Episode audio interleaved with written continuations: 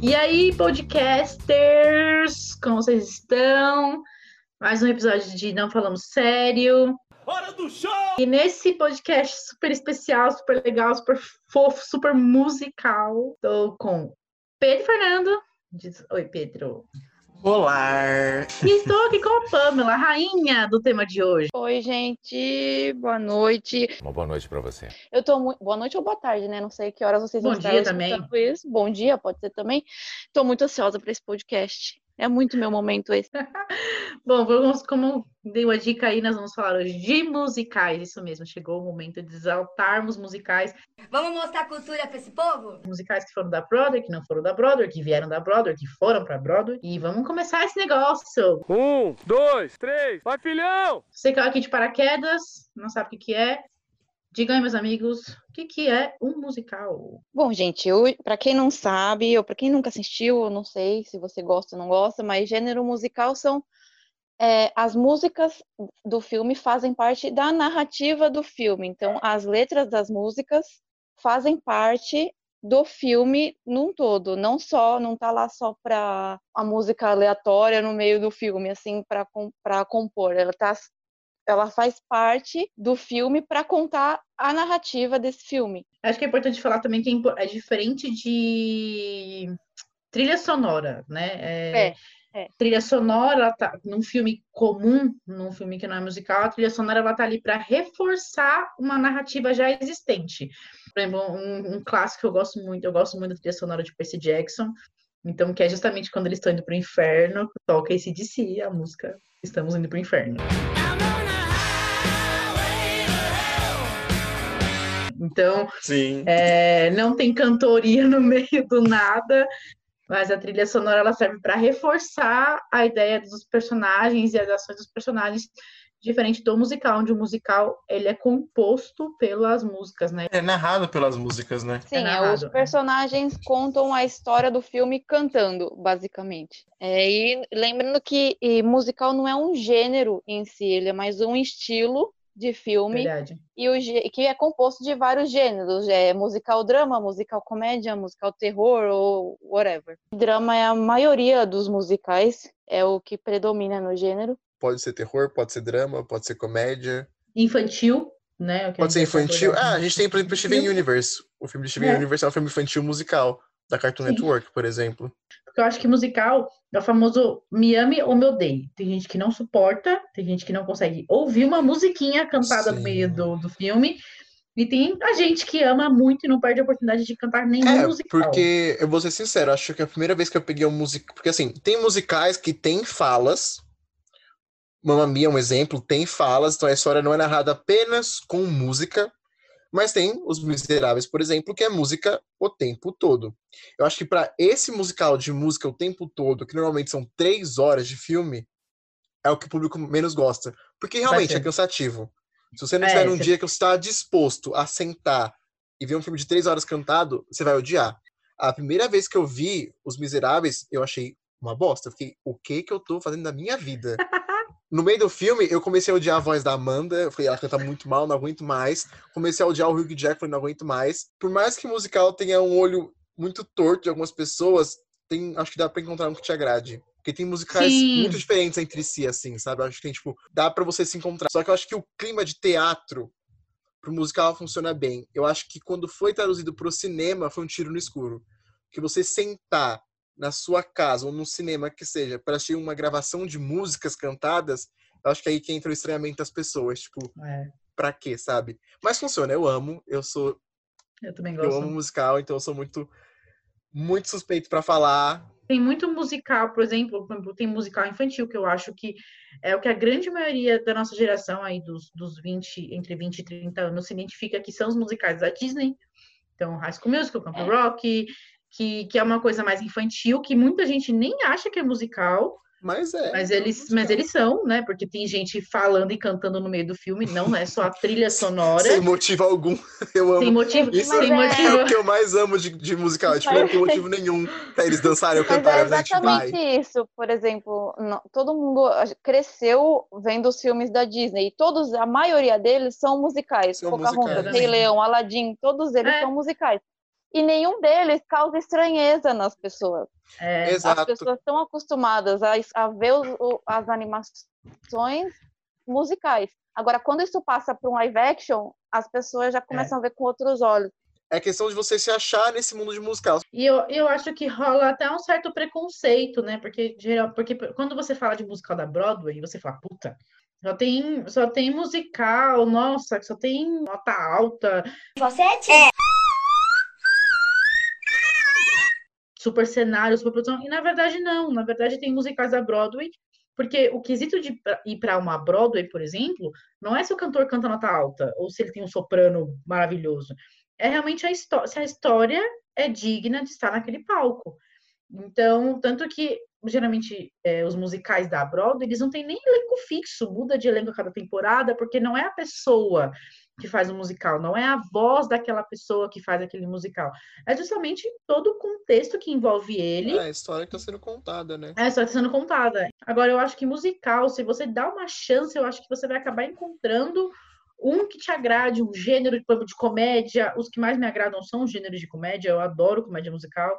Então, acho que, no geral, tem, tem estilo para todo mundo. Eu acho que, eu acho que a gente pode resumir a isso. E Assim, fora uma que tem uma coisa que. E fora que tem uma coisa que eu vou, eu vou falar mais pra frente sobre isso por causa de Fantasma da Ópera, mas muitas músicas dos musicais, a pessoa pode não ter assistido o musical, mas ela sabe que música que é. Ela, exato. Uhum. É o caso de Mamma Mia, é o caso de Fantasma da Ópera, É. Os Miseráveis Ah, I Did My. Dream. É, os miseráveis. Miseráveis. E tem uma coisa que eu faço, por exemplo, eu tô no ônibus, eu falo, nossa, eu queria muito ver Os Miseráveis. Eu entro no Spotify, eu coloco a soundtrack dos Miseráveis e eu vejo o filme no ônibus, de olho feito, porque, tipo, é tão amarrado. Porque, assim, tem uma característica muito clássica no musical, que é as músicas, quando é um filme original, quando são músicas origi- originais para aquele musical. Não tipo uma Mia, que é do ABBA. Mas se você vê, por exemplo, Os Miseráveis, as músicas têm o mesmo sample. Sample que fala?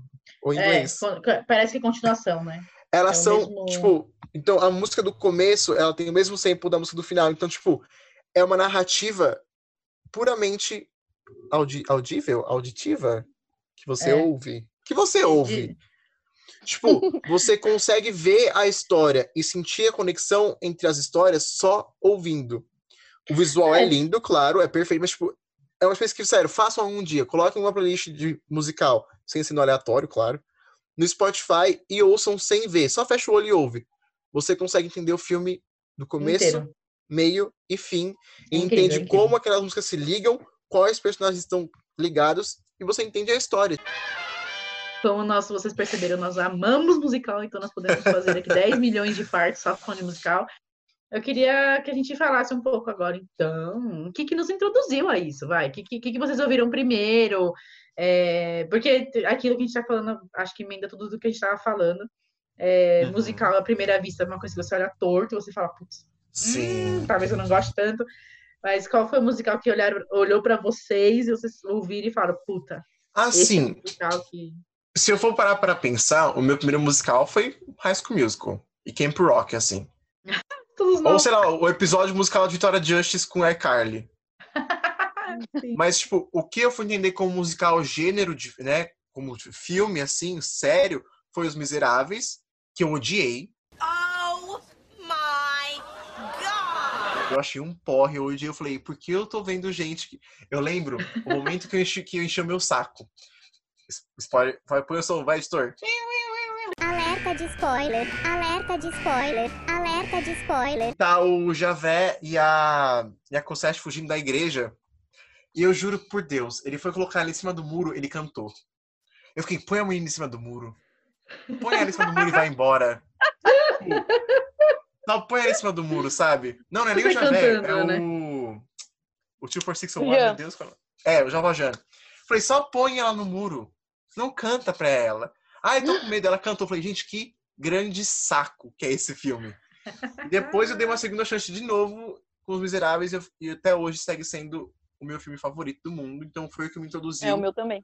aos Miseráveis. Foi Os Miseráveis, depois veio Mamma Mia, que também é o meu favorito do mundo. Então, tipo, pra mim é, é minha dupla.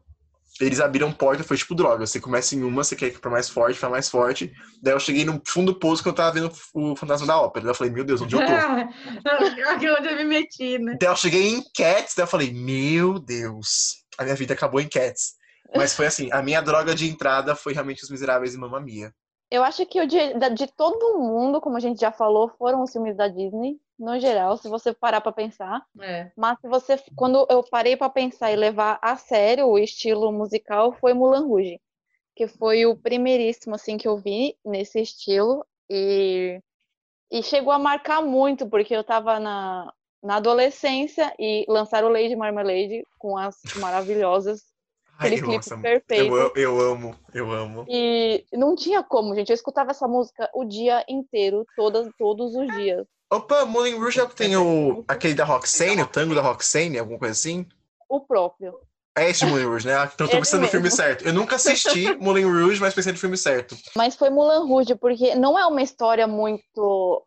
Ela é uma história problemática, vou falar um pouco sobre ela depois, mas foi o filme que deu o pontapé, assim, logo depois que eu lembro foi Fantasma da Ópera, óbvio que pra mim é até hoje uma das melhores trilhas sonoras da vida, assim, eu, eu amo muito a trilha sonora de, de Fantasma da Ópera, e foi isso, foi Mulan Rouge e Fantasma da Ópera. Nossa, é, é engraçado pensar em Fantasma da Ópera, né? Porque, tipo, é uma ópera mesmo, e, tipo, quando uma eu assisti, eu ópera. falei, eu nunca É. vou gostar, eu nunca vou querer ver É. ópera.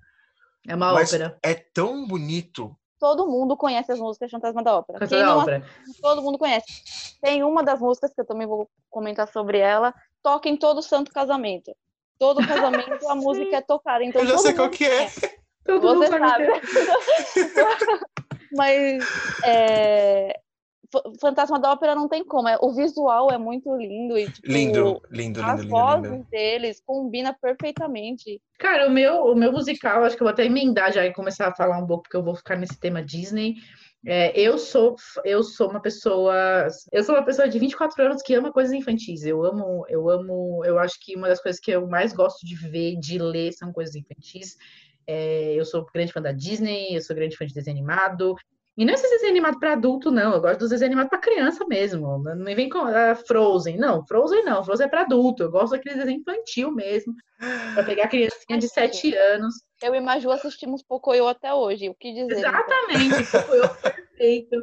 Conheço Show da Luna, é, Ladybug, adoro esses desenhos, eu gosto muito mesmo, assim, não, não, não, é, um- não é um clichê de uma, de uma jovem adulta querendo voltar ao passado. Eu realmente gosto, eu, gosto de como as coisas são cantadas e faladas. É, mas eu acho que o que me introduziu realmente ao musical foi o High School Musical 1, né, lá em 2006, 2006, 2005.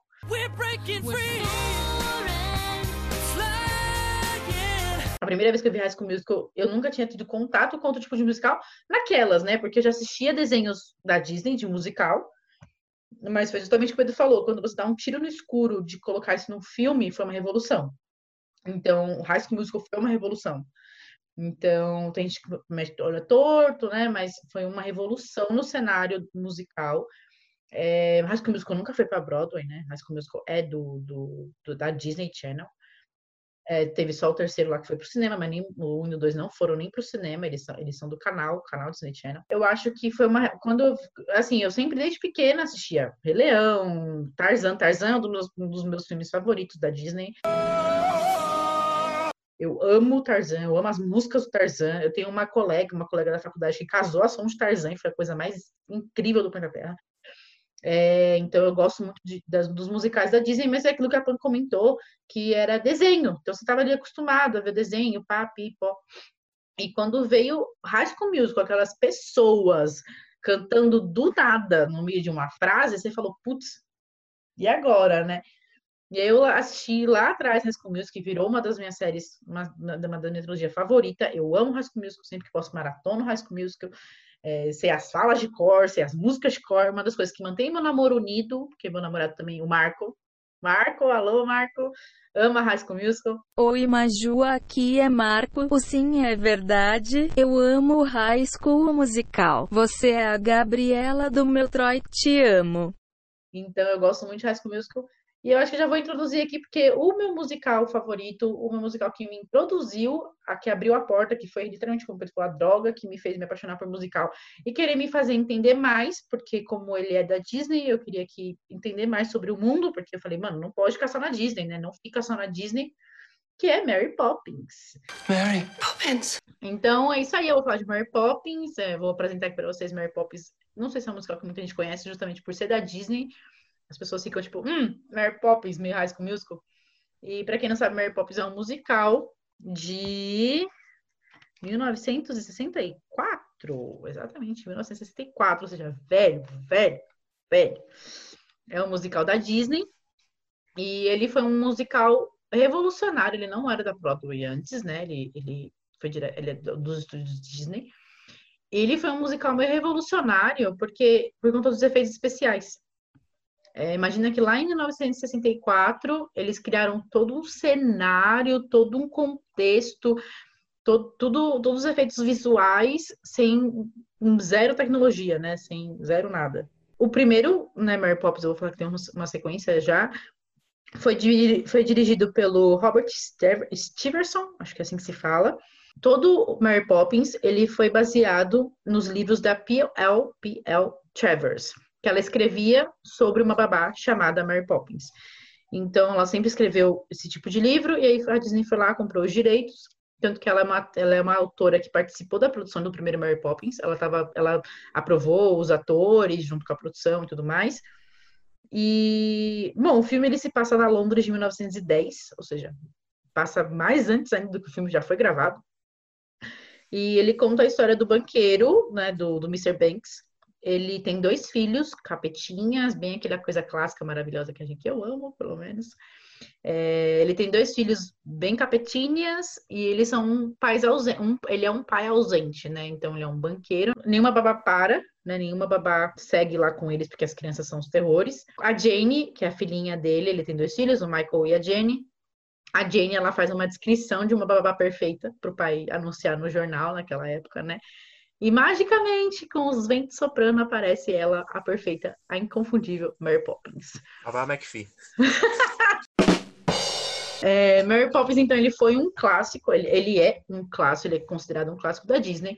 E anime... então essa história, né, as duas criancinhas lá, e a Mary Poppins ela justamente vem para dar uma liçãozinha de moral mesmo, nada, não tem nada por trás disso, viu? É um filme de criança, que vem para dar uma moralzinha ali de crianças arteiras, de pais que não dão atenção para os filhos, para trazer isso à tona, que é, é, muito comum nessas coisas infantis. Mas eu acho que o filme todo ele é uma produção muito legal. Então a Mary Poppins é interpretada pela Julie Andrews. Para quem não conhece esse nome, é a famosa Diário de uma Princesa da Disney, a vovó lá do, do reino, que eu esqueci o reino agora, se alguém lembrar pode me falar. É, a ela é uma, um rostinho muito conhecido e ela foi a Mary Poppins, então se você clicar lá para assistir Mary Poppins de 1974 e 64, é o rostinho dela que está lá, princesa, perfeita, sem defeitos. E outro nome muito conhecido também é o Dick Van Dyke, que para quem não conhece, ele fez Uma Noite no Museu, perfeito, maravilhoso, sem defeitos. Ele também é um dos personagens principais do filme, que é o Bert, que é um cara que limpa chaminés. E ele é melhor amigo da Mary Poppins. E o Bert, uma, uma curiosidade legal dos livros, né, que foi inspirado, que inspiraram Mary Poppins para o filme, o Bert ele é uma junção de personagens do livro. Então, no livro tem vários personagens secundários que ajudam a Mary Poppins, e eles juntaram todos eles no Bert. Então, é bem legal, porque o Bert é um personagem incrível, eu adoro esse personagem. Ele é muito amigo da Mary Poppins, ele conhece a Mary Poppins e suas mágicas. Eu acho que ninguém conhece Mary Poppins e suas mágicas, né? Porque Mary Poppins não se permite que ninguém a conheça de fato. Mas o, mas o misteriosíssima, desculpa. Mas o Bert, ele sabe que ela é mágica, sabe que ela é algo muito além desse mundo e ajuda ela em tudo, então é incrível. Mary Poppins também, por ser um clássico maravilhoso, ele foi indicado a 11 Oscars. 11 Oscars, 11, 11 Oscars em 1965 eles foram indicados. E ele ganhou, ganhou desses 11 ele ganhou cinco Oscars. Mary Poppins ganhou Oscar de melhor atriz pela Julie Andrews, né? Perfeita, sem defeitos. É, deixa eu ver o que mais. Ganhou melhor edição de trilha sonora original Um musical de respeito, minha gente, pode falar. Ganhou melhor canção, uma das canções que chama Shin Chaminé, Shin Chaminé, Shin Shin. Editor, põe um pedaço da música aí pra todo mundo ouvir. Dá seus pulos, queridinha. Eu não sou obrigado. Zoeira, vou colocar. Chim chimney, chim chimney, chim chim chiree. A sweep is as lucky as lucky can be. Mas ele foi indicado como melhor filme, não ganhou, mas ele foi indicado como melhor filme. E foi indicado também como melhor diretor. Então, o diretor de, do, de Mary Poppins foi indicado também, não ganhou, mas foi indicado tudo em 65. E prêmios também, Mary Poppins coleciona Golden Globes, né, o Globo de Ouro, também como melhor atriz, com a Julie Andrews. Então, assim, ela tá excelente no papel, acho que foi o ápice da carreira dela. Não, e uma, e uma curiosidade muito legal também do filme, a Julie, ela só foi escolhida para o papel de Mary Poppins porque ela estava fazendo um musical na Broadway. Ela estava fazendo Camelot, Camelot. Ela estava fazendo Camelot na Broadway e o diretor viu ela e falou: Quero que ela seja a personagem principal do nosso filme. E na época ela estava grávida da Emma, acho que é a filha mais velha dela. E ela falou que não ia poder aceitar o papel. Ela falou: Não posso, porque eu tô grávida. Como é que eu vou fazer um filme, né? Aí o diretor foi lá, adiou as gravações, porque ele queria a Julie Andrews, a Julie Andrews e foi para mim uma escolha acertadíssima, perfeita, sem defeitos. É, eu acho que ela é, é impecável o papel de Mary Poppins. É, eu acho que todo mundo deveria assistir esse filme, porque ele tem essa pegada infantil e é muito clássico, é muito bonito. E, e recentemente, e, ah, importante dizer também que Mary Poppins ela foi a melhor, ela foi a maior bilheteria mundial do ano de estreia. Olá, eu gosto de dinheiro. Então, em 1964, Mary Poppins foi a maior bilheteria mundial. E o que é muito legal, Mary Poppins ele fez tanto sucesso na Disney, tanto sucesso que ele foi levado a Broadway. Ou seja, aconteceu o caminho reverso, né? Geralmente o musical da Broadway vai para a tela, mas nesse caso a tela foi para Broadway, então a Broadway os diretores compraram os direitos de Mary Poppins e transformaram ele no musical da Broadway, que ficou é, em cartaz de 2006 e ficou em cartaz até 2010. Né? Então ele teve quatro aninhos de Broadway. Quem fez o papel principal não foi a Julie Andrews, né? Julie Andrews não fez Broadway, não, Mary Poppins foi a atriz chamada Ashley Brown. Ela é uma atriz conhecida por papéis da Broadway, né? Ela não é muito conhecida de filme, essas coisas. Ela tem um nome marcante na Broadway. Ela é bem famosa nesse, nesse cenário de musical, porque foi um sucesso o musical na Broadway também. Então, eu acho que tá aí uma grande prova que um musical da Disney aí é um grande sucesso. Então, não necessariamente você precisa ver um musical Fantasma da Ópera para se interessar por um musical. Você pode Sim. começar como eu, que assisti o Mary Poppins e foi a droga viciante que me envolveu em tudo isso. E, e mais recentemente, não menos importante, em 2018 ou 2019, acho que foi em 2018, estreou o Mary Poppins Returns. Ah, música do Mary Poppins Returns, diretor. Música de macho.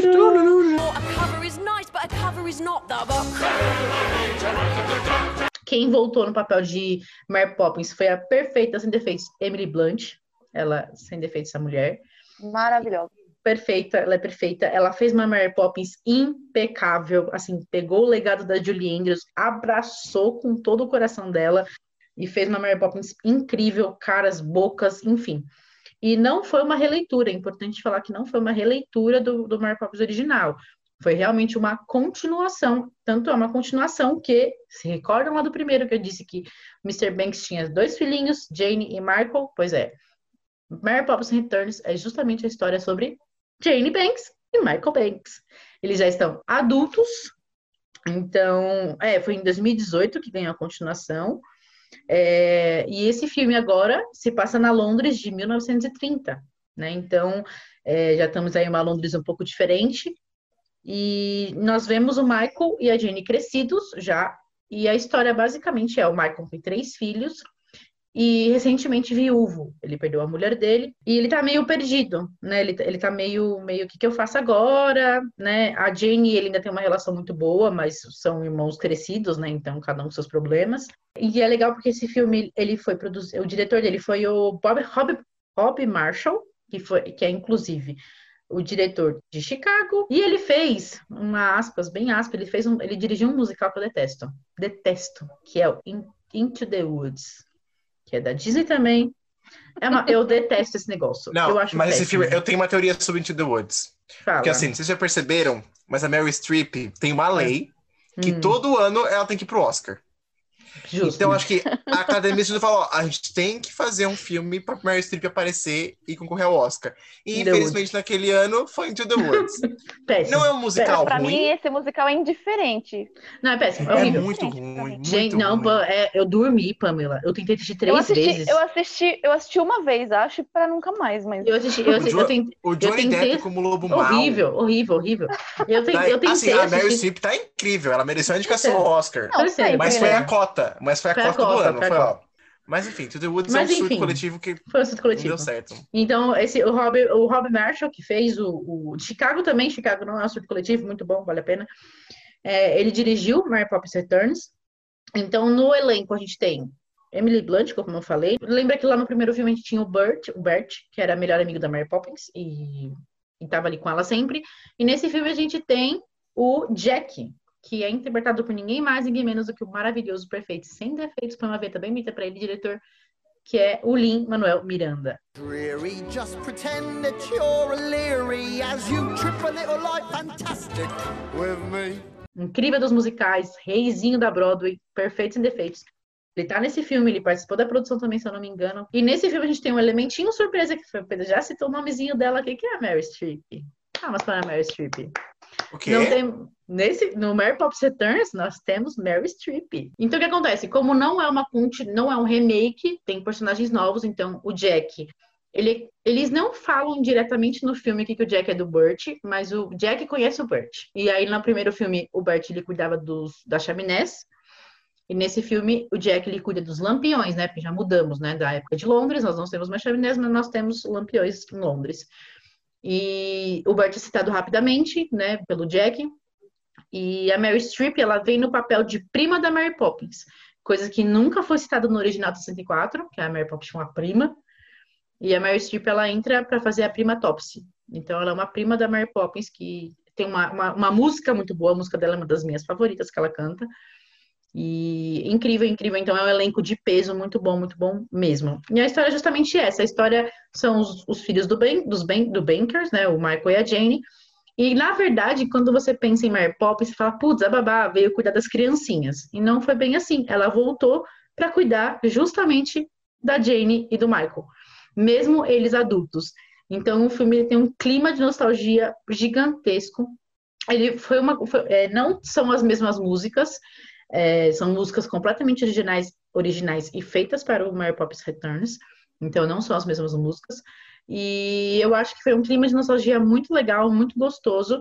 Dividiu a opinião dos críticos, enquanto Mary Poppins 64 com 100% no, no Rotten Tomatoes. Esse filme acho que ele estreou com 74%, ou 75%, não, não, não lembro o número exato. Então ele dividiu um pouco de opiniões sobre se era necessário um filme de Mary Poppins Returns, se não era.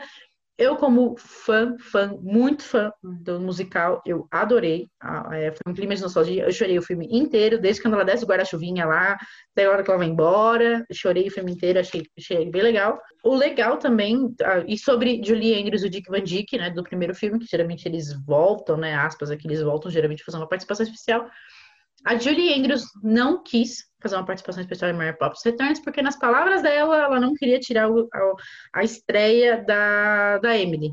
Quando você vai fazer um remake de um filme que você era nova e bonita, e depois está velha, já com as coisas meio caindo, eu acho que pode dar uma coisinha no coração. Ela tá bem velha, tem que- Nem ela ter uns sei. 80 já. Não, coitada. 80 não, 80 não. Sim, a Julie Andrews é velha pra caramba. Joga aí no Google enquanto eu termino de falar, quando eu termino de... Julie Andrews.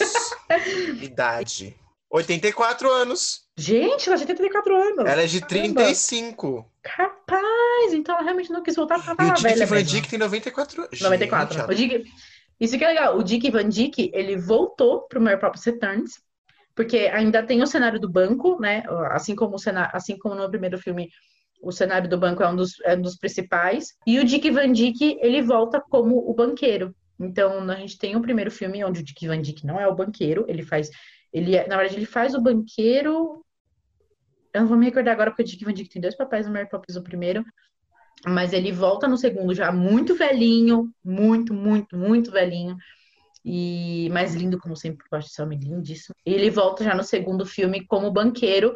Então, eu acho que é isso. Eu acho que Mary Poppins foi um, um musical que me abriu portas falei um pouquinho dele aqui pra quem não assistiu ainda ir lá assistir. Não assista Mary Poppins Return sem assistir o original de 64. Eu- E eu gostei tanto daquilo, era tão novo pra mim, que só tinha o conhecimento do High School Musical, né? De High School Musical, que quando eu vi Mary Poppins eu fiquei tipo, isso é possível? E aí abriu um, um, um montão de coisa pra mim, um- eu quis pesquisar mais, e, e foi isso. Então, Mary Poppins tem um lugar muito especial no meu coração, é literalmente o musical favorito da vida. Eu amo Mary Poppins, assisto sempre que posso. Corram lá, assistam o original de 64, e depois assistam o Returns, que vai ser uma experiência muito legal. A diferença de, das, das Londres, a diferença de gravação, as músicas são incríveis, Lin-Manuel Miranda perfeito, Emily Blunt perfeita. Então, vale a pena assistir. Se você assistiu Mary Poppins, deixa aqui nos comentários o que você acha, o que você acha do primeiro, o que você acha do segundo. E seguimos esse podcast, não vou ficar falando de Mary Poppins aqui até comentários? amanhã. Comentários? Que comentários? Nas redes sociais, menino! Ah, então deixe seus comentários lá, não aqui. É, deixa os comentários quando ouvir o podcast. Não, comenta. Aonde? A gente não sabe. Comenta sozinho, na sua cabeça. No Twitter. No Twitter, no Instagram. Se, não, se, quiser, se quiser comentar por game também, tem problema. Também comenta, comenta. Comenta com alguém, joga pro universo, o universo Só devolve comenta, o importante é comentar. Sigam aí, o que, que vocês têm para nos apresentar de, de musical? Me contem. Bom, a minha indicação não é o que me introduziu no- nos musicais, né? Porque eu sou os Miseráveis, mas eu prefiro falar de um que eu tenho. Porque Miseráveis eu gosto muito, mas eu es- escolhi pegar o que eu tenho mais apego emocional, que é Mamma Mia. Mamma mia, here I go again. My, my. Que eu acho que eu falo com ele num, num- num- muito sentimental, assim. Eu com as músicas do ABBA, eu amo ABBA, como uma boa criança gay que sou. Então acho que eu converso muito com Mamma Mia, assim, eu acho. E como a maioria dos musicais que a gente tá assistindo aqui, Mamma Mia veio da Broadway, começou na Broadway. Mamma Mia começou como... Não, na verdade, não foi com a maioria, é o primeiro. Vocês... Ah, não, é verdade, vocês não nosso é, é fez o verdade. caminho inverso. A gente foi primeiro É que eu já, já pensei, é que eu já pensei nos próximos que vamos falar, mas enfim. Ah, tudo bem, você tá, você tá frente ao seu tempo. Eu tô frente do meu tempo, já penso em 2055. Mas realmente, de até agora, desse bloco, o meu o único que realmente começou na, na Broadway. E na Broadway, ele teve a direção da mesma diretora que fez o primeiro filme, que é a Philida Lord. E em alguns sites eu fui pesquisar mais a fundo, porque eu realmente nunca tive contato com o da Broadway, eu nunca vi, nem pessoalmente, nem em vídeo, nunca vi. Então, eu vou falar só bem por cima o que é. Então, em alguns lugares eu vi que foi em 99, em alguns lugares que foi em 2001. Então, não consigo confirmar essa informação, mas foi entre 99 e 2001 que lançou na Broadway. É uma peça britânica que foi um estouro, dominou o mundo, alcançou uma plataforma global. Inclusive, chegou a vir para o Brasil em 2010 com a produção original da Broadway. Eu era um feto em 2010, não conhecia o nome ainda. Mas é a mesma diretora da série, da série, da, da peça da Broadway, que é a filha da Liord. Ela dirigiu o filme de 2008, que foi a adaptação, né, então, para o cinema. E o filme, tanto quanto a peça, se passam no ano de 99, numa ilha na Grécia, chamada Kalokairi. Assim, não se deixe enganar, porque a maioria dos cenários do filme realmente não é a Grécia, é fundinho. O famoso fundinho azul com aqueles xizinhos branco. Tipo, tem algumas cenas de músicas que foram gravadas em corações reais. Eu acho que é, The Winner Takes It All foi na Suécia. Que, inclusive, Meryl Streep gravou essa música em um take só. Gente, mas eu te falar, Meryl Streep é a personagem principal do filme. Estamos aqui falando de- Não, do primeiro filme, não. Não, do primeiro filme? Não, a principal é a Sophie. Ah, ah, não, de nome, vai. A dona, ela, ela vai fazer, tipo, um enredo acontecer, dela. mas ela não é a principal.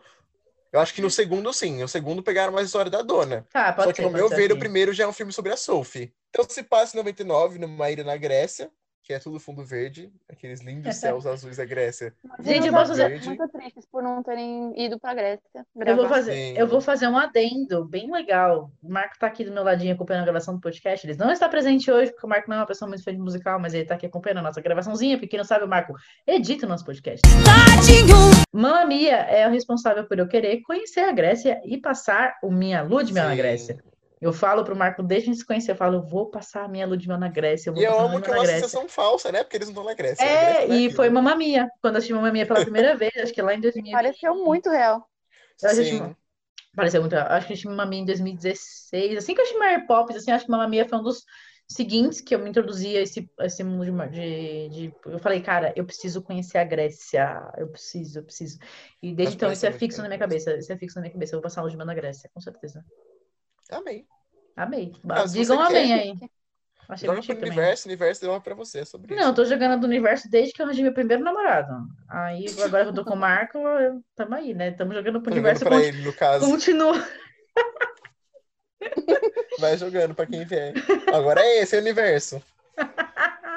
Eles estão deixando a gente sonhar. Ok, então a história principal a gente tem a Sophie, ou Sophie, eu fui falar Sophie, que é, é aquele dia dos musicais de, de Broadway, Amanda, Amanda Seyfried. Ela, ela é queridinha no caso de tudo, né? Ela não é só Eu tenho, eu tenho, eu tenho um problema com a Amanda. Eu tenho um problema com a Amanda em musicais. Por quê, Pedro? Conta mais. Em algumas músicas, a voz dela chega num tom que meu ouvido dói um pouquinho. Quem já, a, Pam, a vai entender o que eu vou falar agora, que é de Miseráveis. Tem uma parte Miseráveis que ela está contando para seu pai, para João Valjean, Two for Six One para os íntimos ou policiais. Ela fala só duas palavras, ela fala as duas palavrinhas, que é Dear Papá, Dear Papá. No começo é um Dear Papá, ok. Mas o segundo, que ela faz um Dear Papá. Eu não consigo.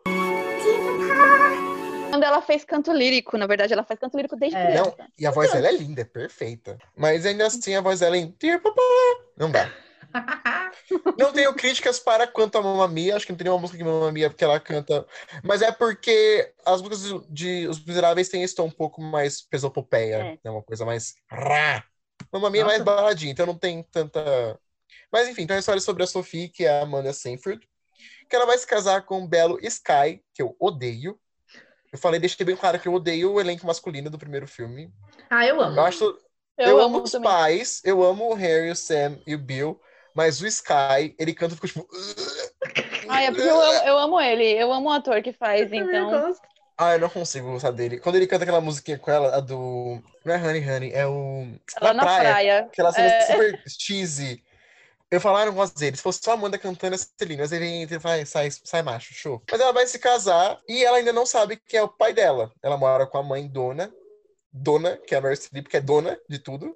Dona, Dona dona de tudo. Que, assim, quando eu penso em Mamma Mia, não tem como desvincular a imagem da Meryl Streep. A Meryl Streep é Mamma Mia, assim. Mesmo achando que, pra mim, ela não é a principal no primeiro filme, acho que ela tem os momentos secundários dela de, de relação com, com os homens dela lá. Em músicas incríveis. E a cena de The Winner Takes It All, que pra mim, a Nossa, é interpretação incrível. da Mary. Streep em The Winner Takes It All, a entonação da voz dela. Eu ouço no Spotify e eu choro. Então, minha é eu música ia falar. favorita do filme. Ah, é minha também, é minha favorita. Ah, não, a minha já, eu vou falar depois, que eu tenho, eu tenho meus personagens favoritos são secundários, eu não gosto de dos principais, então. Daí a Sophie, ela tá lendo o diário da dona, da mãe dela, Mary Streep, e ela vê que a mãe dela teve três grandes amores: o Bill, o Harry e o Sam, que são. O Harry é o Colin, o Colin Firth, o Bill é o Stellan Skarsgård, e o Sam é o Pierce Brosnan. Sam perfeito. Sam perfeito. Esse ator é lindo, maravilhoso, meu Deus. Tenho crush mas- ator. mas- Até hoje. Tá velho, mas É, tá mas- lindo. Não, ele tá muito bonito no 2, ele tá um 10 anos. Eu Lindo. fiquei, uh, Lindo. Lindo. lindíssimo. E ele, ela chama os pais pro casamento porque ela tinha um plano muito inteligente que não tinha como dar errado. Ela falou: como eu ver meu pai, eu vou saber que é meu pai. Não tinha como dar errado. Assim, ela falou: não, eu vou chamar os três pra ilha aqui, que eles moram numa ilha muito remota, com o plano de, É ok, vou tipo- descobrir quem é meu pai, olhando pra ele. Vai ter um feeling, vai ter um. É tipo, é tipo aqueles planos infalíveis do Cebolinha. Sim, é tipo, não, vai dar super certo. Eu vou chamar eles aqui pra ilha. Não, Eu vou olhar assim, pra cara deles e eu vou saber quem é meu pai. Aí são todos loiros de olho azul. quando eu vi, quando eu vi Mamma Mia pela primeira vez, eu vi, eu vi que ela falou isso a- pra, pra amiga dela, ela fala, né? Ela fala, ah, quando eu ver eles, assim que eu vou sentir. Eu achei que ela tava zoando. Eu É, achei, não, a Sophie Não, tá não era zoando. teste de, não era um teste de DNA, nada. É, eu achei que ela tava zoando. Porque achei, eu me pergunto, quando foi inventado o teste de DNA? Em 99 não tinha DNA? Ou, é sério, eu vou dar um, um minutinho, o, editor, se você quiser contar, você corta. Mas, ó, quando foi inventado teste DNA? Em 1985. Então a Sophie podia muito bem falar, oh, eu queria fazer um, um DNA teste em vocês. Teria Mas aí não ia ter filme, coisa. né? Não teria, mas a vida também é sempre sobre isso. Entendeu? Podia ter um teste de DNA falsificado, alguma coisa. Mas não teve. Ela realmente é no Entendi. feeling, porque filha, filha sente. Daí o plot central é esse, da Sophie levar os pais pro casamento pra descobrir quem é os pais. E de segundo plano, a gente vai ver a dona, dona Mary Streep, se relacionando com esses três homens. Com músicas muito boas. Só que, embora eu ame muito, muito esse elenco e esses personagens, o meu coração pertence a duas personagens secundárias, que são melhores amigas da dona, que é a Rosie e a Tânia, que pra mim elas roubam a cena quando elas aparecem. Que elas são as amigas de infância da dona, né, da mãe da Sophie. Tânia é a que tem É, cabelo. a Tânia do Chanelzinho e franjinha, a bêbada, alcoólatra. Eu, sou, eu sou a Tânia, porque eu bebo. Eu já acho que eu sou uma mistura muito boa de Dona e Sophie. Eu sou meio Sophie, meio sonhadora, que É, acho que então vai dá- achar então o pai. pode sair, Então você pode sair do podcast. Eu, acho- eu sou meio, eu sou meio Sophie, achando que eu vou achar o pai pelas forças do pensamento. Não, eu sou Tânia atrás de macho mesmo, tomando um vinho 11 da tarde, falando, olha aquele homem, olha aquele, olha aquele outro homem, eu sou a Tânia. E eu gosto muito delas porque, tipo, por mais que elas sejam fora da história, elas são tão cativantes. E quando ela aparece, você não consegue não rir. Elas são o grande alívio cômico, né? Elas são um alívio isso. cômico. É. Mas elas têm uma dinâmica, as duas atrizes, que são a, a Christina Baranski e a Julie Walters. Elas têm uma química e, tipo, eu amo elas, não dá. E é legal falar que agora, né, que eu vou entrar na questão do ABBA, que, tipo, tanto o musical da Broadway quanto o, o filme, que é adaptado do musical da Broadway, eles são contados a história através de músicas somente do ABBA. ABBA é um grupo sueco. Eu conheci o ABBA antes de ver, porque quem nunca ouviu um Dancing Queen em qualquer festinha? Quem nunca foi pra uma festinha de tipo bar? Pode ser um boteco. Vai estar tocando Dancing Queen. Ó, imagina a cena: mesinha de bar amarela Skol, quatro cadeirinhas amarelas, quatro marmanjo, parrudo, barbudo, com risquinho na sobrancelha, tomando um litrão de original, mas vai tocar Dancing Queen do ABBA, ninguém é hétero.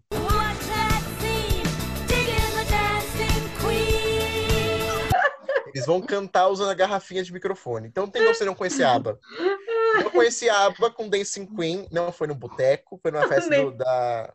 não Nem foi dançando, nem foi Não sendo com hétero. não sei, acho que foi com a minha mãe, no caso. Inclusive, é a minha música com a minha mãe. Meu sonho é dançar com a minha mãe essa música no meu casamento.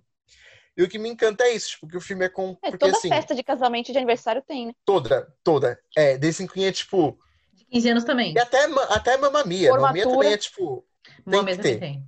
E eu gosto muito disso, que, tipo, mano, é um filme pensado com músicas do ABBA pra encaixar. Tipo, ah, que cena eu posso criar com essa música? E eu acho que fica tão bem explicado, que é uma coisa que até que eu vou comentar a diferença do 2. Porque como um foi adaptado da, da Broadway, no 1, um, nós temos muitas cenas que elas são, tipo, cantadas em momentos que não seriam cantados. Tipo, eu conversando com vocês. O 2 já muda um pouquinho, porque ficou mais difícil de encaixar a música. Mas eu tenho a sensação que no 2 teve mais músicas, eu posso estar enganada. Mas eu, Eu acho, acho que que eles não. cantam. Eu acho que eles cantam. Parece que eles cantam mais no 2. Eu acho que tem menos intervalo entre músicas, porque, o- porque o 1 um tem bastante diálogo. Ele foca bastante em diálogo. Pode ser. E, e eu acho que nesse filme foi uma, uma cena que, que eu assisti com a Maju, a gente assi- assistiu ontem, anteontem. E acho que esse filme expressa muito bem uma cena que eu falo de como a música conta uma história. Porque em nenhum momento no filme, no 1, a gente vê alguma cena muito forte entre a dona, a Mary Streep, e a Sophie, a Amanda. Em nenhum momento a gente vê uma cena delas, tipo, nossa, elas são muito mães, muito amigas. Mas tem uma música que a Mary Streep canta pra, pra Amanda, que a dona conta pra Sophie, quando ela tá se amando pro casamento, que numa música de três minutos você entende toda a profundidade da relação das duas. E é lindo, lindo de ver. É uma cena, tipo, sensacional. Ah, é Tipo, linda essa as- cena. Eu chorei. Foi a única cena que eu chorei no primeiro, foi essa. A Mary Streep canta pra ela e, tipo, ela tá se trocando pro casamento. E esse é o filme, basicamente, aí tem várias peripécias e confusões na Grécia. O que será que essa menina danadinha vai realizar na Grécia com os seus três pais? Nesta terça, na sessão da tarde. Eu acho que é, que é legal ressaltar também um, um, um ponto do, de Mamma Mia 1, que eu acho que é uma coisa que também que é muito sutil, mas que a gente entende por músicas e faz muita diferença. A gente vê que a Sophie, ela vai casar com 20 anos. E a dona, ela é um espírito livre, tanto que ela deu para três caras, a gente não sabe quem é o pai da Sophie. Mas em contrapartida, é uma mulher super guerreira, super batalhou, criou a filha sozinha, cuida de motel, que é uma coisa que o Pedro provavelmente vai Hotel? falar na- no hotel. Pousada, né? Uma pousada, né? Uma pousadinha. Vai falar. Você não viu o mesmo filme que eu, nem no mesmo site. Ei! Não é mama de mamar, não é mamar minha. É mama minha. Mama minha. Mamar minha é um filme adulto. Mama minha é uma pousada. Não sei que filme você viu. Não sei. Talvez eu tenha visto aí num, num negócio que começa com X e termina com vídeos. O Pedro vai falar um pouco da, desse- da dona do segundo filme. Deixa eu pensar, não vou dar spoilers. Mas e eu acho legal também que é porque a Sophie, ela quer casar com 20 anos. Ou seja, enquanto a mãe dela, provavelmente aos 20, tava barulhinho pra vocês aí entenderem, Tava viajando pra Grécia, lindíssima. princesa. A Sophie já quer casar e ter filho com sua família. Então, no momento você pensa, tipo, mano, que mulheres diferentes. E justamente nessa música que o Pedro falou do ABBA, que elas cantam Ai. juntas ali, você vê que, tipo, diferença Ai, nenhuma entre elas. É, é, é um amor muito louco, é um amor que ela realmente, tipo, apesar de não estar ali 100% certo do casamento da filha aos 20 anos, porque ela não era daquele jeito, ela ama a filha. Daí, em 2000, o filme foi lançado em 2008, foi um sucesso. Mamma Mia é considerado um clássico dos musicais, tanto do teatro quanto do cinema, porque a peça foi muito famosa. Acho que a última exibição foi em 2005. Porque na Broadway só tem um espetáculo que fica a vida inteira, que é Cats. Se você não for Cats, esquece, você vai sair de cartaz algum dia. Não, Fantasma da Ópera. E Nas da Ópera, é verdade, ok. É tipo Cats e da Ópera. Se você não for esses dois, Você vai sair você um não vai dia. ficar. Você vai sair um dia. Então acho que uma mensagem em 2005 ou 2006. Eu não tenho muito como falar do musical da Broadway, porque eu nunca vi, nunca nem fui pesquisar nada no, no YouTube nem nada. Nunca me interessei, porque eu, realmente o que eu gosto é do da, da Meryl Streep, porque eu amo esse filme. E daí, em 2018, o filme completou 10 anos. E foi no dito que teríamos uma sequência original, porque o teatro não tem uma. O, o musical da Broadway não tem uma sequência, mas o filme resolveram dar uma sequência. E a princípio falaram, tipo, ó, é o passado da dona. E isso já é um pouco assustador, por quê? Eu demorei muito pra assistir o segundo, eu fui assistir só essa semana, porque na minha cabeça ia ser ruim. Eu falei, vai ser ruim, vou focar muito na dona com o namoradinho, vai ser ruim, vai ser péssimo, não quero ver. E eu nunca dei uma chance pro, pro dois, nunca, nunca dei. Eu falei, eu gosto do um, quero manter com um. Até que a gente, ah, vamos ver o dois pro podcast e tal. E eu acho que eu gosto mais do dois do que do primeiro. Assim, o dois me conquistou de um jeito. E não foi só pela Cher. A Cher foi Tem ponto a importante Cher, pra isso acontecer. Mas aí o dois se passa não muito tempo depois do, do primeiro. Mudou de direção o filme, foi para pro Will Parker. Dá pra perceber um pouquinho, mas não muito. O filme tem o mesmo, mesmo clima do primeiro, esse clima de Grécia, de cor, de felicidade. Por mais que tenham cenas muito tristes e dramáticas, o filme é muito feliz. Com os mesmos, é o mesmo elenco, né? Basicamente, com algumas pessoas novas, que são as versões passadas, os principais. Que na dona a gente tem a Lily James. A futura namoradinha do Chris Evans. A futura Mr. Evans. Imagina você ser dona daquele bumbum. Ou não, não, porque eu sou contra a possessividade, mas imagina você Exatamente. ter aquele bumbum na sua caminha todo dia.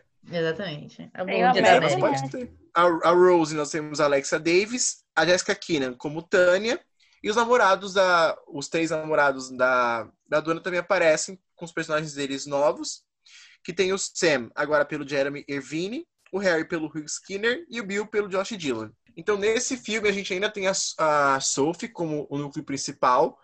Ela perdeu a mãe, a dona faleceu. Provavelmente a gente. Eu acho que assim, ela podia estar nesse filme, sim. Eu fiquei muito chocada, porque eu não sabia nada do que ia acontecer nesse Eu filme. não, Quando eu não cara, sabia nada. Quando eu fui ver, eu não sabia o que fechei a esperar. cara, eu falei, eu não acredito. Tanto que quando começou o filme, eu achei que a. que Eu até confundi com a Júlia. Eu achei que a Amanda. A, no começo eu falei, Ju, não parece realmente, porque eu achei que a primeira cena, que é a Sophie, eu achei que era a dona. Porque A eu nem Sophie sabia é que ter, eu não sabia que ia ter o presente. É. Eu achei que era ser só o passado. Daí quando apareceu a, a Sophie, eu falei, nossa, mas a atriz até parece, né, a, a filha. Daí eu fiquei tipo, não, pera, é a Sophie. Daí É. eu vi ela pendurando uma foto da dona na parede, eu fiquei, ei, cadê a dona? Cara, eu uma acho. foto dela na parede. Então, no começo, eu tava achando meio. No começo, eu tava achando meio esquisito também. Eu fiquei meio sentimento da Pamela, assim, tipo. Putz, ma- mataram a dona. Igual você falou, pra você ela não era a principal, né, no primeiro, mas pra Sim. mim ela era, eu considerava a dona um personagem muito importante. Mas É. eu acho que a morte dela permeou um- uma história muito bonita. Eu só fiquei frustrada porque não falaram do que ela morreu. Mas sabe por que eu acho que não falaram? Justamente pra não ficar com um ar de pena. É, eu acho que sim. Eu acho que o foco nunca foi o porquê a dona morreu, porque claramente ela morreu precoce. Porque as Uhum. amigas dela estão vivas, bem. A mãe da dona A mãe, que é a participação especial da Cher, a Ruby. a Ruby, ela tá viva, então Fernando. eu acho que ela eu acho que eles não quiseram falar o motivo da morte para não ficar um filme com um ar de pena, mas para ficar um filme com um ar de nostalgia. é, eu acho que a palavra desse filme é nostalgia. é, então, eu acho que independente da maneira que ela morreu, o filme não queria o ar de tragédia, não queria o ar de tipo, putz, morreu precoce, E, quere- morreu e querendo ou não, a gente precisava de uma motivação da Sophie para trazer as. Porque assim, eu vejo o que a Sophie faz como reviver memória. Ela tá Uhum. revivendo a memória da dona, construindo Bela Dona, que vai ser o novo motel. Motel, Motel Bela Dona. motel peladona. A pousada que ela reforma. E nisso ela quer chamar os pais dela, porque ela, né, nesse momento do filme ela considera os três como pai dela, né? Fala Então, é assim, um eu senti falta da Mary Streep, eu senti falta da, da personagem dona, mas não acho que seria necessário ela estar lá. Tipo, acho que o filme conseguiu não se carregar pela Mary Streep. preencheu, a Lily preencheu muito bem essa Não, falta da, assim, da Meryl. É, eu, Eu achei, a, que- eu achei a dona do passado perfeita. Eu É. acho que o passado é muito carinhoso, é muito gentil. É, eu achei que eles souberam escolher muito bem todos eles, inclusive os namorados. Todos, todos os atores foram. Assim, o casting desse filme foi sensacional. E assim, uma coisa que eu percebi nesse filme foi. a- alguns momentos musicais são feitos para ser musicais, tipo, elas cantando. Porque, tipo, eu acho que como o segundo filme foi planejado, eu senti que as músicas do Ala foram encaixadas no filme. Tipo, não foram feitas pensadas naquela música. Não sei como foi o processo do primeiro, mas ao meu ver parece que realmente foi pensado nas músicas, porque elas encaixam muito bem. Mas engraçado, eu já tenho uma opinião meio controversa. Porque eu penso que a partir do momento que você já sabe a linha que segue, por exemplo, eu acho que você pode pegar umas músicas que não foram usadas no primeiro filme, então pegar a discografia inteira do ABBA, que é gigantesca, e você pode pensar, você podia pensar hum, é, numa Não, coisa mas se você me história. disser que aquele Fernando não foi jogado aí com a Cher, você tá mentindo. então o filme fica é, mediando entre passado da dona e presente da Sophie sem a dona. E eu acho isso de uma gentileza e de um carinho tão grande. Eu lembro que tem a cena da, da chuva. Eu não lembro se foi quando a dona tava grávida já. Não lembro. Mas ela tá na chuva, numa puta tempestade na Grécia, e a Sophie também. E a chuva destrói todos o arranjo da festa que ela queria dar. Esse paralelo da chuva me tocou de um jeito. Eu fiquei tipo, caralho, que triste. A cereja do. Esse filme tava ótimo, tava indo tudo bem. Daí quando eu lembrei, eu falei, nossa, Ju, eu lembro que a Cher tá nesse filme. Mas eu não vi o que ela fazia no filme. Eu sabia que a Cher tava. Daí a cereja do, daí a cereja do bolo foi quando a Cher chegou no helicóptero, linda, como vó de Sophie. Daí vemos com a melhor cena do filme. Pra quem nunca assistiu Mia 2, tem um, um gerente do hotel com a, com a Sophie que, tipo, ele é meio largado, assim. Você não sabe o que ele a, faz. gente não, porque a ele- gente nunca, a gente não soube como ele, Ele chegou tá lá. lá. Ele tá lá, é. Daí tem um momento que Sophie está conversando com sua avó, Cher, Ruby, e de repente a Ruby olha para esse cara e ele fala, Ruby? E a Cher fala, Fernando? E ele fala, México? E elas começam a cantar a melhor música do ABBA, que é Fernando. Fernando? Daí eu falei, mano, tem que ter algum motivo pra essa música estar nesse filme. Fui dar o meu Google It e eu vi que o desejo deles era pôr Fernando no primeiro filme. Só que nenhum lugar encaixava, porque é sobre guerra, música, sobre o cara que voltou da guerra. E não tinha onde encaixar Fernando. Daí tem uma cena da dona no primeiro filme cantarolando Fernando. Porque se você nunca viu uma minha, saiba que qualquer som que fizer no filme é, É do do ABBA. ABBA. Se tiver sininho tocando no fundo, é uma música do ABBA. Ah, o Zulabo. Tudo, tudo é aba. Eles quiseram tanto pôr Fernando no filme que eles fizeram uma cena sensacional da Cher, incrível, cantando Fernando com o boyzinho novo dela. Olha, olha essa trindade. A Cher pariu a Meryl Streep, que pariu a Amanda. Exatamente. Perfeito. Faltou a Julie a trindade Andrews. dos musicais. A Faltou a Julie Andrews é a Andrews tia. ali. A Julie Andrews é a tia. E eu acho que o sentimento que eu fiquei no final desse filme foi nostalgia, assim. Que eu acho que foi mais ou menos o que os fãs sentiram com Mary Poppins. Eu acho que o filme não se propôs a ter um roteiro melhor, É, a- é. não se propôs a explicar a história da dona, isso eu acho muito Sim. importante. Não, então, vamos explicar quem é dona. Uma minha, pra mim, é isso. É um sentimento muito feliz. Esse musical me deixa muito feliz, porque ele é alegre, ele é pra cima, é todo mundo feliz. São músicas alegres, são, é colorido. Tem a Cher cantando Fernando. Mamma Mia, pra mim, é um musical perfeito, assim. E agora a gente não pode deixar de fora o musical dos musicais, o, o, o aclamadíssimo Greasy.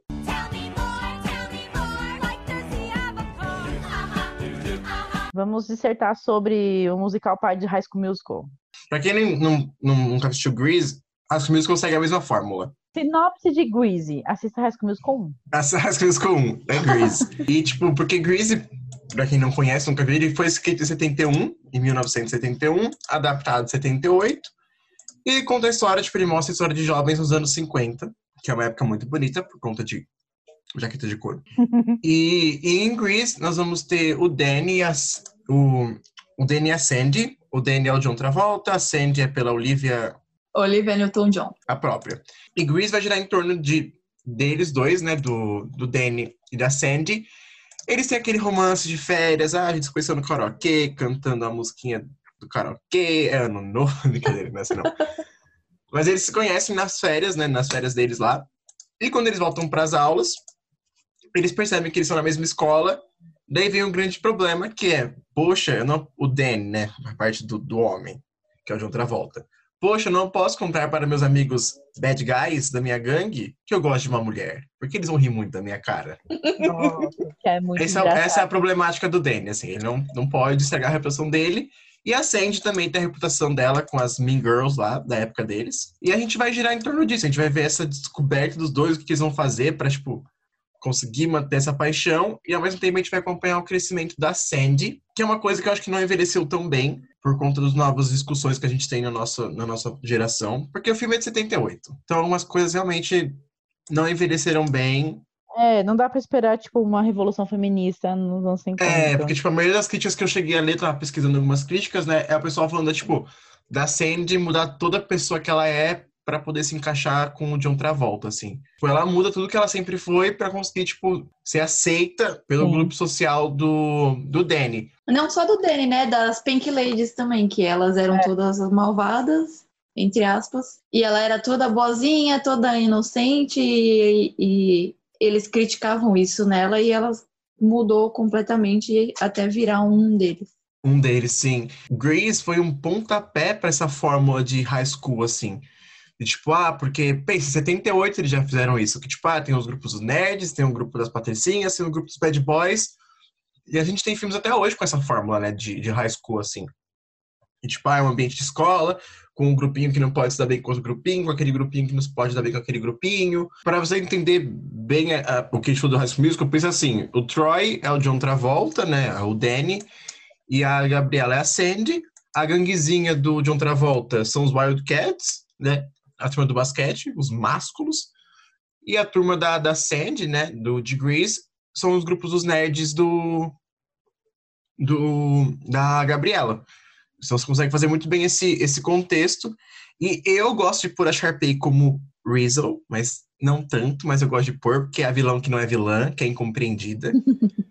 porque já vou deixar aqui de spoiler, pra mim é o que faz o filme valer a pena, é a transformação da Rizzle com uma das músicas Ela é, ela é perfeita, ela é de perfeita. empoderamento, tipo, de reconhecimento da mulher que ela é, porque assim, a Rizzo é um tabu para aquela época. A Rizzo sempre foi muito aberta com, a, tipo, com aquela coisa sensual dela, ela, fala, ela sabia que ela gostava de fazer, ela gostava de falar sobre sexo, porque Grease tem muita con- conotação sexual.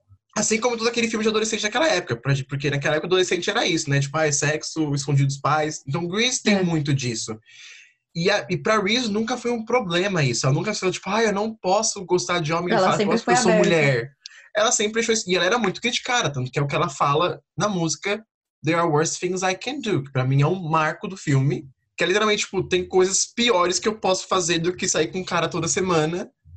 E falar, tipo, mas não é por isso que eu não tenho sentimentos, não é por isso que eu sou uma pessoa válida. E aquela cena e essa música, pra mim, da Rizzo, faz o filme valer a pena. Faz um pouco. Porque assim, eu não considero uma cagada o que eles fazem com a Sandy, eu entendo que é da época deles. Que o filme Sim. fez sentido. Só que pensando hoje, eu penso que, tipo, no equilíbrio, pra mim, a história da Rizzo faz essa transformação da Sandy valer toda a pena. E uma pergunta, uma pergunta. Eu acho que vale até para os dias de hoje, porque qual a opinião, na opinião de vocês, quais qual o elemento que faz Greasy, assim como Greasy, assim como High School Musical fazer tanto sucesso? Greasy inicialmente é legal falar que era da Broadway, né? É, ele foi escrito pra Broadway. Ele é uma, ele é uma, uma peça da Broadway e ele foi adaptado para o cinema. O primeiro ponto pra mim de Grease que faz marcar é a nostalgia. É as- são as músicas. Porque é aquele, aquele rockabilly rock tradicional dos 50 e 60. E mesmo até hoje, você ouvindo, você consegue se sentir imerso com as músicas daquela situação. Então, acho que as músicas de Grease são muito, muito atemporais, assim. Todo mundo que ouve essa coisa tem aquela sensação de, tipo, jaqueta de couro, moto, As saias rodadas das meninas. Sim. Então eu acho que essa nostalgia de Grease se mantém muito vivo pelas músicas. Fora que Grease é muito. É, é aquelas comédia romântica animadinha, sabe? Tipo, aquele bem Exato. clichê. Então, tipo, não tem o que não, o que não gostar É, não, é, não é uma fórmula que pode dar errado, é uma fórmula É, perfeita. você fala, é, ela, Tanto ela é que High School Musical puxou de volta. Essa é a maior É. prova, deu muito certo. Eu acho que Greasy, ele é um, ele é um musical. Eu acredito que tenha, assim, nunca vi Greasy na Broadway, mas falando do filme, eu acho que é uma fórmula que você não tem como entregar mais do que prometeu. Sim. Então, tipo, cara, você tá prometendo aquilo. É um cara bonitão, uma menina bonitinha, que passaram as férias de verão juntos e vão se encontrar ali de repente na escola por um caso do destino. A.k.a. Gabriela Troy Bolton, Troy Bolton, que passam ali o ano novo juntinhos, né? Então, eu acho que é uma fórmula que, que te entrega um conteúdo que não tem como errar. Quem não conhece You're the One That I Want ou Summer Nights? Tipo, é uma coisa que ultrapassou o Nirvana, assim. Exato, acho que tipo, a gente ultrapassou o Nirvana, se a gente chegar no Nirvana, vai estar tocando Summer Nights. no- Jaqueta de couro tá, tá na moda até hoje, assim. Acho que nunca chegou a sair, né? Acho que, tipo, Nunca jaqueta de chegou a couro. sair. Aquele, aquele, tope- aquele topetinho, jaqueta de couro, acho que nunca saiu de moda, né? Tipo, E eu queria que aquelas saias não tivessem saído também, porque. Ai, também acho tudo. Acho Coisa maravilhosa aquilo. E na época o álbum fez. Estourou, fez tanto sucesso que ficou tipo o segundo lugar mais vendido do ano nos Estados Unidos, sendo que o primeiro era Embalos de Sábado à Noite também com John Travolta. Então, tipo, ele dominou as paradas naquele ano. eu cheguei a ler, inclusive, essa informação do próprio site da Omelete, que até hoje, Grease é o segundo musical mais bem sucedido na bilheteria. Perdendo acho apenas pro remake de A Bela Fera. Na minha adolescência eu era viciada em Greasy, porque tanto que a gente te- tinha que eu tinha uma professora que ela fazia um projeto, a professora de inglês. Ela fazia um projeto que a gente tinha que gravar um clipe e dublando o clipe. E tanto que a nossa escolha foi Summer Nights e a gente fez o clipe tipo igualzinho o deles. Só que o clipe se perdeu. É, o clipe se perdeu. Poxa, Infelizmente, eu queria ter esse clipe até hoje. relíquia. Uma relíquia. Nossa. relíquia. Na época a gente postou no YouTube, mas tiraram por direitos autorais, então sumiu. Mas, Mas é, foi muito legal, eu era viciada em Greasy na adolescência. Porque assim, Greasy foi refilmado para televisão, foi adaptado para televisão, na verdade. E para mim, assistindo aquilo, foi a mesma sensação de quando eu assisti pela primeira vez o filme. Assim, eu achei Legal. incrível, sensacional. Então eu fico imaginando para aquelas pessoas que viveram aquela época, como é saber que faz o sucesso até hoje, assim. Sim. Cara, eu, eu assim, isso vai ser um pouco pessoal, mas minha, minha visão. Eu acho que o, o que eu sentiria com Grease naquela época, se eu tivesse nascido naquela época, seria o que eu senti vendo Skins. Porque eu acho que Grease fala muito sobre a libertação sexual do jovem, né? Sobre, tanto que aquela cena final do, dos dois voando no carro, pra mim é, é a conclusão de, tipo, somos jovens e a gente não tem que viver numa caixa de estereótipos, a gente é jovem, a gente tem muita coisa pra criar pela frente. Pra mim é isso que eu pego de Grease. Essa libertação Assim, posso até pegar um pouquinho a Rizzo de volta, sabe? Tipo, tá tudo bem você querer falar sobre sexo, você ser abertamente uma pessoa, né, que gosta de ficar com pessoas, e, tipo, tá tudo bem. Então, pra mim, Grease, a principal lição é isso, sabe? Tipo, a libertação sexual, não, não necessariamente sexual, eu digo o ato, mas do que você gosta, do que você quer, do que você prefere, o que você quer fazer. Então, eu tive isso, eu tive a minha a minha experiência de libertação sexual com com skins. Eu vi, tipo, nossa, era como eles. Assim, skins é um. Ok, não, não, enfim, não vou entrar no assunto skins agora. Acho que isso pode ser um outro tema de podcast. Mas também vendo jovens da minha idade, né? Entre aspas, fazendo aquelas coisas, tipo, nossa, andando de carro, fumando, pegando mundo na escola. Eu falei, poxa, então um jovem pode ser isso, um jovem, né? É mais do que o que eu acho que ser jovem é, que é tipo estudar, jogar videogame, dormir ir pra escola. Então eu acho que eu, eu imagino assim, pessoal, pessoal assim meu, que Grease devia ter essa mesma mensagem para os jovens. Mas então para mim, tipo, Grease é isso, sabe? Tipo, você vê uma jo- jovens sendo jovens e tá tudo bem em eles serem jovens. Não tem tipo nenhuma retenção por eles serem jovens. Eles estão vivendo, eles estão aprendendo com os erros. Eles estão entendendo como é viver numa bolha social, porque eu acho que né, assim, então ainda tô no meu pessoal, a escola é uma bolha social, você tem que se encaixar em algum grupo, você tem que, tipo, saber algumas normas de cada grupo para você se encaixar. Acho que aqui no Brasil nem tanto, a gente não tem essa cultura, né? De tipo, ai, Não. É um menos, grupo centradinho é de nerd, um grupo centradinho de... A gente não tem tanto isso no Brasil, acho que isso é uma coisa um pouco mais norte-americana mesmo. fora. Só que eu imagino que para um jovem norte-americano, que lá tem muito isso, a gente vê em documentário, em tanto em filmes retratados, eu acho que Grease foi isso, foi tipo a libertação e descoberta do jovem, tipo, ah, eu posso ser jovem, eu posso querer né, ter relações sexuais, eu posso me apaixonar, eu posso ter esse romance. Então, acho que é por isso que Grease é tão, tão incrível, assim. E eu quero deixar uma frase da Sandy, que eu acho que é uma frase que eu levo pra minha vida, que não necessariamente pra vida, né? Mas enfim, que eu tenho muito pra mim, que é quando ela fala pro, pra gangue do, do Danny, que é, vocês não podem seguir um líder pro resto da vida. Eu acho que isso você pode levar para um âmbito muito maior do que um líder de grupinho social, sabe?